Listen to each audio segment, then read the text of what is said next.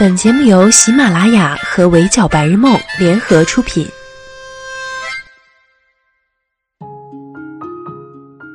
闹钟只能叫你起床，我负责叫醒梦想。哈喽大家好，欢迎收听本期的 Madam 神侃娱乐圈，我是 Madam 九九。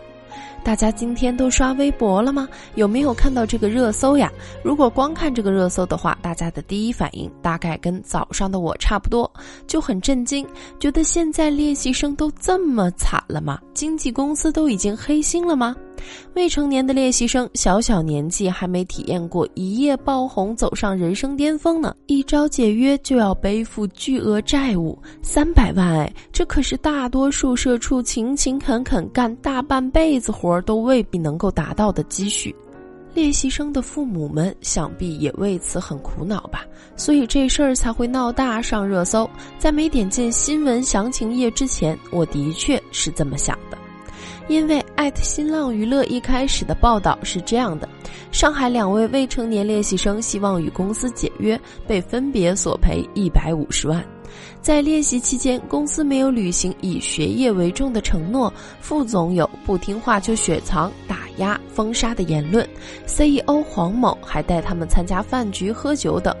照这么说，就是黑心公司压榨未成年练习生，练习强度已经大到影响学业，还要被领导威胁不听话就怎样怎样，甚至涉嫌引诱未成年人酗酒。如果以上都成立，那这事儿性质就很恶劣了。先不论法院判决结果如何，按照这一届网友的一贯画风，光是网络舆论这一趴都不会让这家经纪公司好过。但评论区却和我想象中的完全不同，我翻了三页，大家基本都在调侃这家公司怎么又吃亏了，白帮人家养小孩，骂练习生和他们的父母是白眼狼之类的。哎，我也是一脸黑人问号啊，咋回事儿？一定有什么内幕是我没搞清楚的。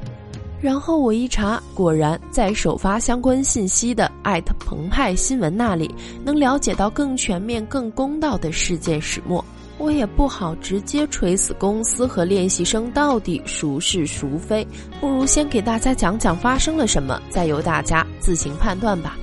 二零一七年，上海一家文化传媒公司的工作人员在两个重庆男孩的微博下留言，邀请他们到上海来当练习生。俩小伙子自己乐意，家长也亲自来上海考察过公司，最终一拍即合，签订了合同。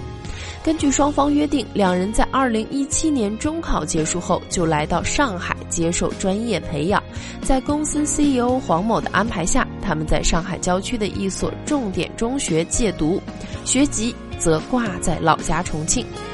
但这种一边当练习生一边读书的生活并没有持续多久，很快二零一八年秋季，两位年轻的练习生就感到了失望。这份失望主要来源于两方面：第一，他们的星途并没有自己想象中的那么顺利；第二，学业和事业很难被同时兼顾。小钟告诉记者，公司有个副总经常说不听话就雪藏、打压、封杀你们之类的话，让他们心理压力很大。另一方面， C E O 黄某还曾带他们和小贺去酒吧喝酒，深夜参加饭局喝酒等。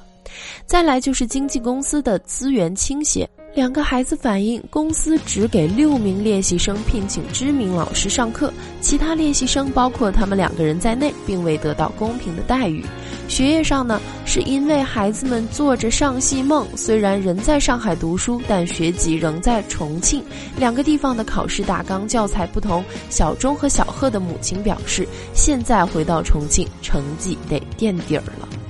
报道中还有一个细节，在高压的练习生活、星途看不到希望的前提下，小贺的情绪几次处于崩溃边缘，会给妈妈打电话抱怨，说这群练习生经常一起打游戏到凌晨一两点不睡，影响学习。小贺目前的想法是不想再待下去了，想回去先把学习搞好。小钟也在法庭上表示，想回到重庆安安心心上高中，参加高考。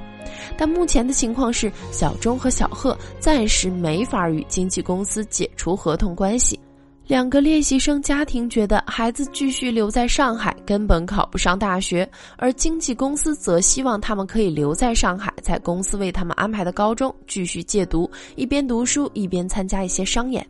于是两边的矛盾就越来越激烈。帮大家总结一下，现在练习生及其辩护人和经纪公司之间的分歧主要有两个。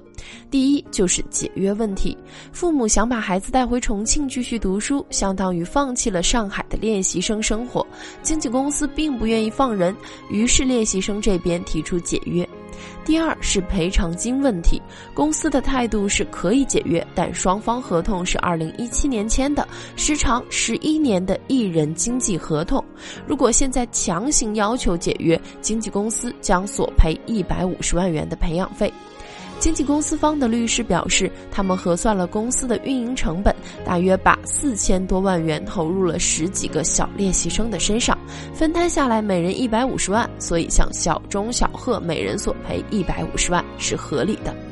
但这个数额，两个练习生家庭根本承担不起，更何况他们也不觉得自己的解约行为属于违约，而是因为经纪公司没有做到给培训、给资源、给安排读书以及孩子学业为重，帮助孩子考上上戏等承诺在先，他们才选择解约。到这个阶段，基本情况还是双方各执一词的，但在赔偿款谈不拢的情况下，小钟和小贺的监护人已经将经纪公司告上法庭，要求解除合同，让孩子读书。目前法院的判决结果是，一审判定小钟和小贺败诉，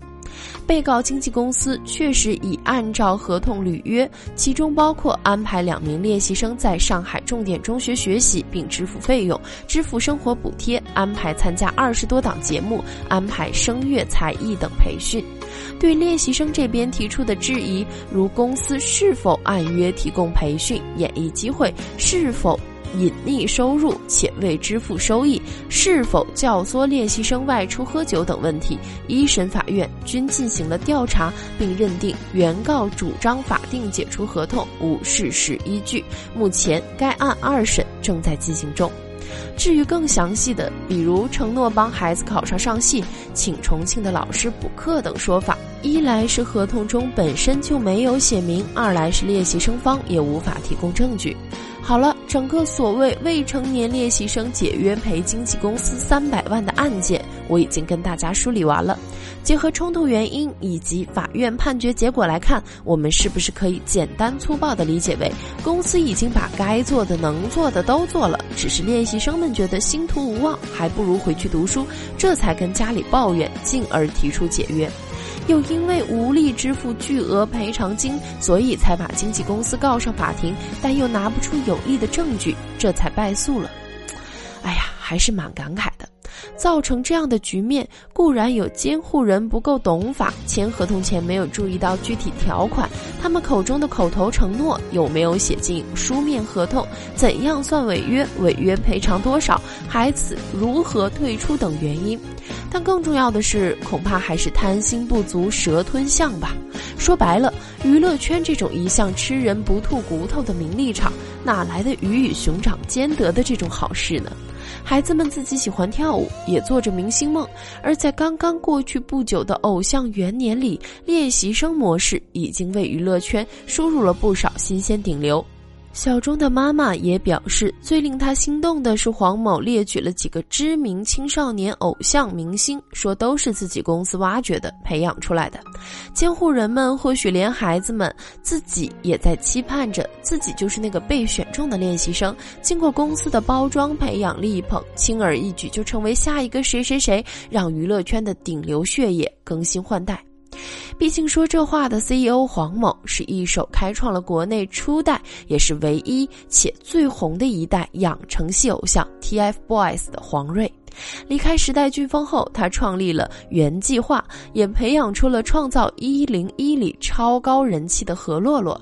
这样一位擅长运营养成系偶像的高手，面对他的造型承诺，正常人恐怕很难不心动。所以我特别理解小钟、小贺以及两人家长开头的盲目，只是他们可能忘记了，当偶像从来就不是什么容易的事儿。想要成为最万众瞩目的那个人，从小就要懂得食得咸鱼抵得渴。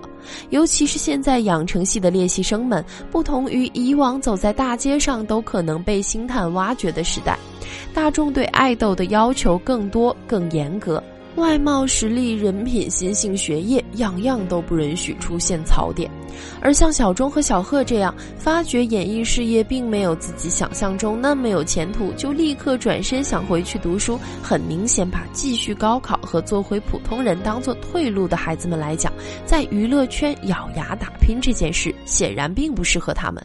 当然先说清楚，我不是 diss 这俩孩子软弱哈，抛开赔偿金的问题不谈，在发现自己并没有那么适合的时候知难而退，总比硬撑过合同里的十一年在娱乐圈撞了南墙也不回头来得强。